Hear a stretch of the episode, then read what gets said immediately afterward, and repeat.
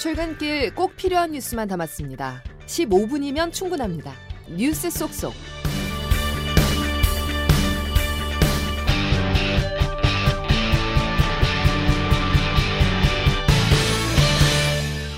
여러분 안녕하십니까? 11월 22일 수요일 CBS 아침 뉴스 김은영입니다.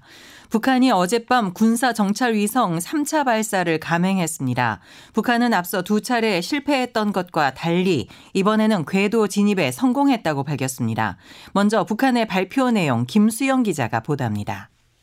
북한은 어젯밤 이뤄진 군사 정찰 위성 1호기 발사가 성공적으로 이루어졌다고 밝혔습니다. 조선중앙통신은 국가항공우주기술총국이 어젯밤 10시 42분 28초에 평안북도 철산군 서해 위성 발사장에서 정찰 위성 만리경 1호를 신형 위성 운반 로켓 천리마 1형에 탑재해 성공적으로 발사했다고 보도했습니다. 통신은 천리마 1형은 예정된 비행 궤도를 따라 정상 비행에 발사된 후 705초 만인 10시 54분 13초에 정찰 위성 만리경 1호를 궤도에 정확히 진입시켰다고 설명했습니다. 통신은 특히 정찰 위성 발사는 자위권 강화에 관한 북한의 합법적 권리이며 북한의 전쟁 준비 태세를 확고히 제고하는 데 커다란 기여를 하게 될 것이라고 주장했습니다. 김정은 국무위원장은 현지에서 발사를 참관하며 관계자들을 축하했다고 통신은 덧붙였습니다. 앞서 북한은 오늘 0시부터 다음 달 1일 0시 사이에 인공위성을 발사하겠다고 통보했지만 예고보다 앞선 어젯밤 기습 발사에 나섰고 결국 성공을 선언했습니다. CBS 뉴스 김수영입니다. 리포트 들으신 것처럼 북한의 발표대로라면 북한이 발사한 군사 정찰 위성이 궤도 진입에 성공했다는 건데요. 그렇다면 우리 정부의 판단은 어떤지 또 어떻게 대응할 것인지에 대해서는 국방부를 출입하는 홍재표 기자와 더 자세한 얘기 나눠보겠습니다. 홍 기자. 네, 국방부입니다. 네, 가장 큰 관심은 발사 성공 여부일 텐데요. 우리 군의 판단은 어떻습니까? 네. 어, 합동참모본부는 북한의 정찰 위성 발사 후 8시간 이상 지난 지금까지 성공 여부에 대해서는 언급하지 않고 있습니다. 이는 1차와 2차 발사 때 비교적 신속하게 실패 판정을 내린 것과 크게 다릅니다. 어, 지난 8월 2차 발사 때는 3시간쯤 어, 뒤에 실패로 평가했고 5월 1차 발사 때는 2시간 반 만에 비정상적 비행으로 낙하한 사실을 발표했습니다. 이번에 이런 신중한 반응은 굳이 섣부른 판단을 할 필요가 없기 때문으로 보입니다. 북한 발표와 달리 실제 성공 여부는 위성이 제대로 작동하는 것까지 확인할 필요가 있기 때문입니다. 따라서 북한 정찰 위성은 일단 궤도 진입에는 성공한 것으로 보이지만 정상 작동 여부는 더 지켜봐야 할 상황입니다. 물론 정찰 위성이 정상 작동하더라도 성능이 어느 정도일지는 또 다른 문제로 남게 됩니다. 네, 9.19 합의 일부 효력 정지 절차가 시작된다고요? 네, 오늘 새벽 긴급 국가안전보장회의 NSC 상임위원회가 영국 방문 중인 윤석열 대통령 주재로 열렸습니다.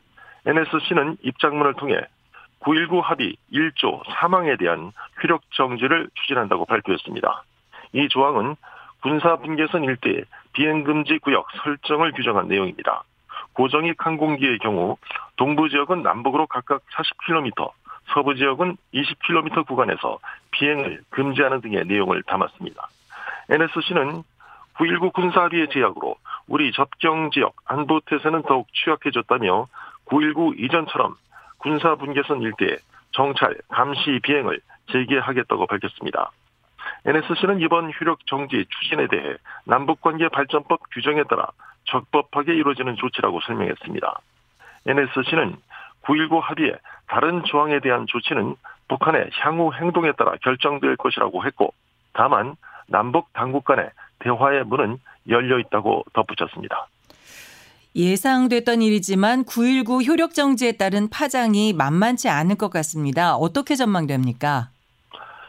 일부 효력 정지라고는 하나 어, 군사분계선 비행금지 조항은 9.19 합의의 핵심이자 북한이 가장 예민하게 반응할 수밖에 없는 조치입니다.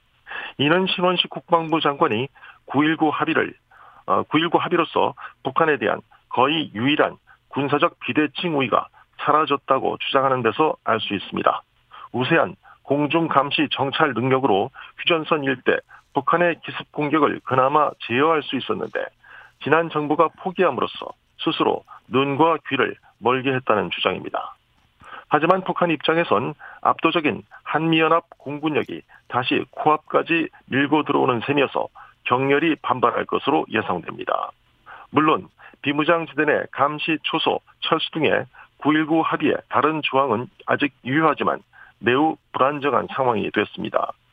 북한이 남측의 책임을 전가하며 합의 자체의 파기를 선언하거나 핵능력 고도화나 국지 도발 형태로 군사적 긴장을 고조시킬 가능성이 예상됩니다. 9.19 합의는 남북 간 우발적 충돌에 의한 확전을 막을 마지막 안전핀이었다는 점에서 어느 때보다 군사적 긴장감이 높아진 상태가 됐습니다. 지금까지 국방부에서 전해드렸습니다. 네, 홍재표 기자였습니다. 미국은 북한의 우주발사체 발사 감행과 관련해 동맹의 안전을 위한 필요한 모든 조치를 하겠다고 밝혔습니다. 이번 발사에 북러 간 기술 이전이 있었는지 여부는 알지 못한다고 말했습니다. 워싱턴에서 최철 특파원의 보도입니다. 미국은 북한의 우주 발사체 발사에 대해 노골적인 안보리 결의 위반이자 영내 안보 상황을 불안정하게 하고 있다며 강력 규탄했습니다. 에이드리언 왓슨 백악관 NSC 대변인은 미국은 미국 본토와 한국, 일본 등 동맹의 안전을 위해 필요한 모든 조치를 할 것이라고 말했습니다. 매슈밀러 국무부 대변인도 북한의 도발은 스스로 고립만 심화시킬 뿐이라고 강조했습니다. 북한의 행동이 한반도의 안정과 번영을 저해함에 따라 북한의 고립만 심화시킬 것이라는 강력한 신호를 보내기 위해 국제사회와 계속 협력할 것입니다. 북한은 연이은 발사체 발사에 대해 위성이라는 주장을 펴고 있지만 그렇다 해도 이 역시 유엔의 대북 제재 위반입니다. 위성 발사 추진체에 유엔이 금지하고 있는 대륙간 탄도 미사일 기술이 적용되기 때문입니다. 미 국방부는 북한의 이번 발사체 발사 성공 여부를 검증 중이라며 다만 북러 간 기술 이전 여부에 대해서는 알지 못한다고 말했습니다. 한편 미 백악관은 북한에 대해 아직 외교의 문은 닫히지 않았다며 진지한 협상을 위한 대화 테이블에 나오라고 촉구했습니다. 워싱턴에서 CBS 뉴스 최철입니다. 서울 지하철 1에서 8호선을 운영하는 서울교통공사 노사의 임금 협상이 타결되면서 오늘 서울 지하철은 정상 운행합니다. 공사와 노조 연합 교섭단은 교섭 재개 5시간여 만인 어젯밤 9시 20분쯤 올해 임금 단체 협상에 최종 합의했다고 밝혔습니다. 노사 간 간극이 컸던 신규 채용 규모는 660명으로 하고 안전에 필요한 인력 충원에 대해 계속 협의해 나가기로 했습니다. 축구 대표팀이 중국을 꺾고 북중미 월드컵 2차 예선 2연승을 달렸습니다.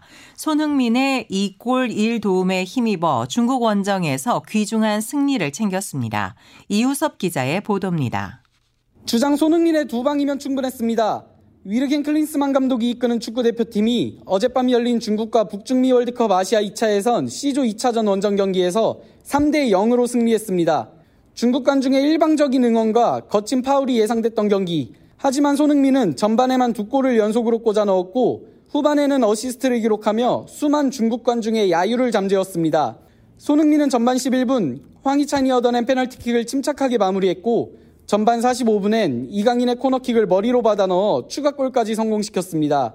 경기가 끝나기 직전엔 정승현의 A매치 데뷔골을 도우며 2차 예선 가장 큰 고비로 여겨졌던 중국 원정을 완승으로 이끌었습니다.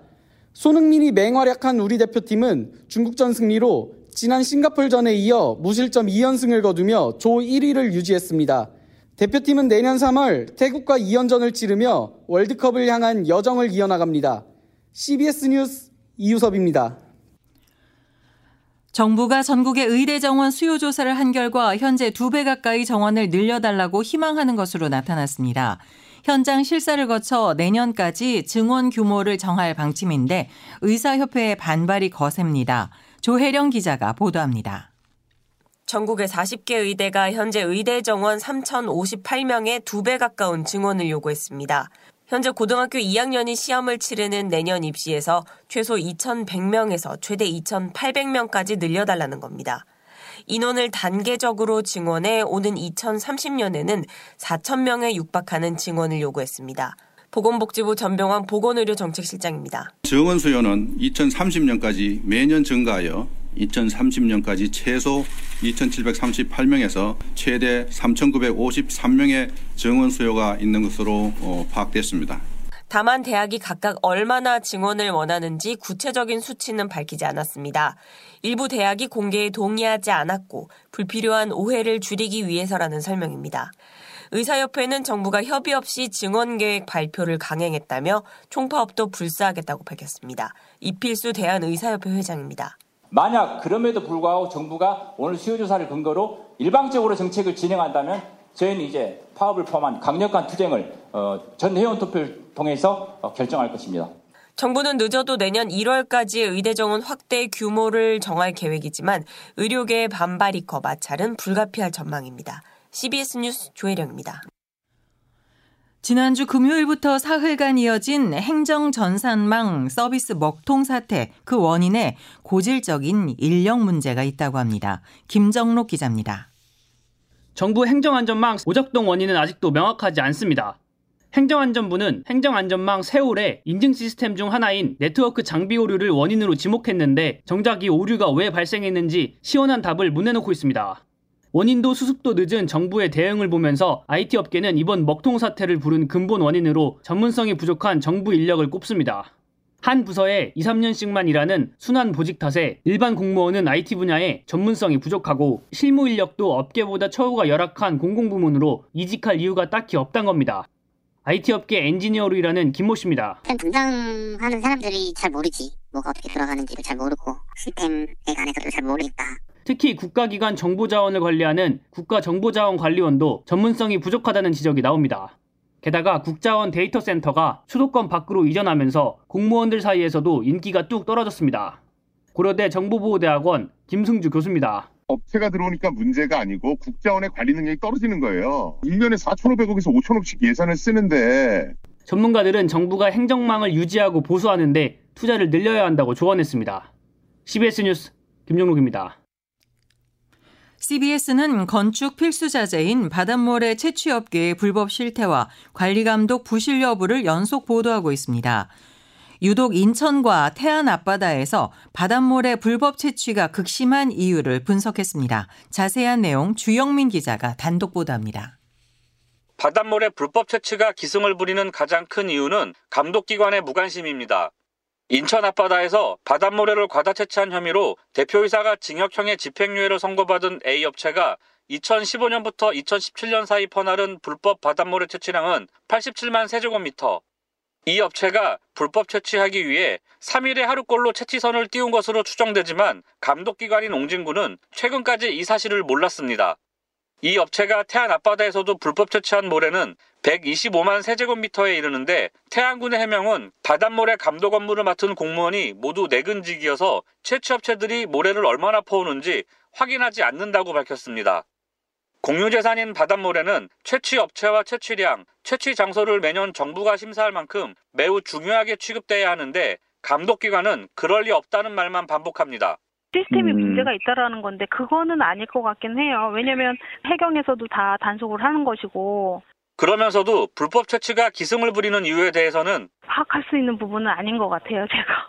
바닷모래 채취 감독 기관에 대한 대대적인 점검이 필요하다는 의견이 커지고 있습니다. CBS 뉴스 주영민입니다.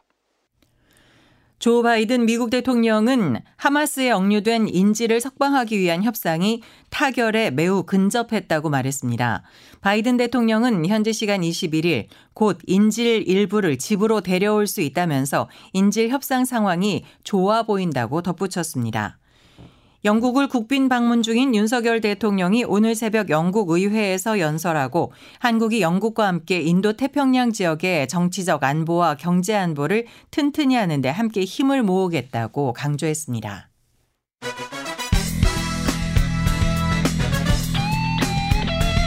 핵심만 담다. Save your time.